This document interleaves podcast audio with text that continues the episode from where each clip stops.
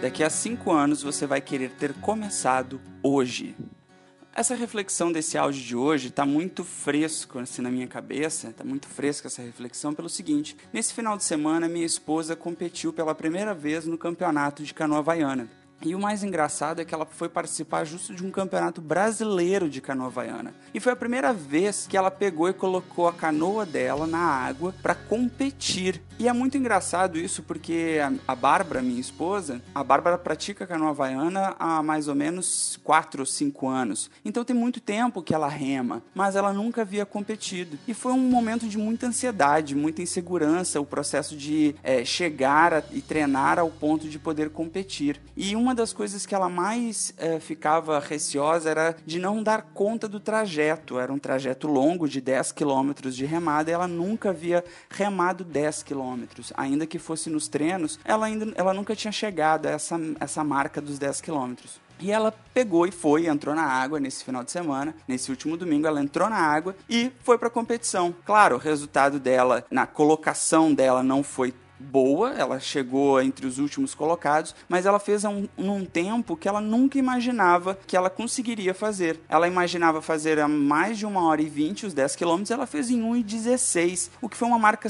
incrível. E quando ela saiu da água e depois, já relaxada, descansada, a gente foi conversar. Ela falou: Nossa, se eu tivesse começado a competir há 4, 5 anos atrás, hoje eu estaria em outro patamar. Então, o que eu quero te dizer é: não deixe para começar começar algo depois e daqui a cinco anos, quatro, cinco anos, você querer, você pensar, nossa, eu podia ter começado há quatro, cinco anos atrás, determinado projeto na minha vida, determinada coisa. Isso foi muito inspirador, porque eu, eu comecei a fazer natação no mar e na primeira aula a professora falou sobre a possibilidade de um campeonato. E eu, logicamente, na hora falei, ok, eu quero competir. Na primeira aula, na primeira aula eu já falei que eu queria competir, porque eu não queria deixar para depois, eu não queria esperar o momento certo certo, a oportunidade certa e esperar e esperar e treinar e treinar. Não, a verdade é que a gente precisa começar algo e a partir do momento que a gente começa algo, a gente começa a perceber o que, que a gente precisa melhorar. E a minha esposa foi mais ou menos isso. Depois que ela saiu da água, ela falou: agora eu sei o que eu preciso melhorar para poder competir mais vezes e ter melhores colocações e melhores tempos e melhores resultados. A diferença dela para o primeiro colocado, por exemplo, foi de 15 minutos, algo totalmente viável e possível dela diminuir essa diferença e distância. Então, pensa com você nos seus projetos, seja comprar uma casa, seja trocar de carro, seja poupar dinheiro, seja programar uma viagem. Não deixe para fazer depois e depois e depois e depois e ir postergando essa possibilidade, esse início, porque daqui a um, dois, quatro, cinco anos, dez anos você vai querer ter começado lá atrás, você vai querer ter começado hoje. Então não deixe para depois depois esse seu primeiro passo. Essa é uma reflexão muito importante para que lá na frente a gente não pense que nós gostaríamos de ter iniciado hoje. Então, o que você pode fazer hoje? O primeiro momento, a primeira atitude que você pode começar a fazer hoje por algo que você quer muito, um projeto que você quer muito para sua vida. Essa é a reflexão de hoje. Um grande abraço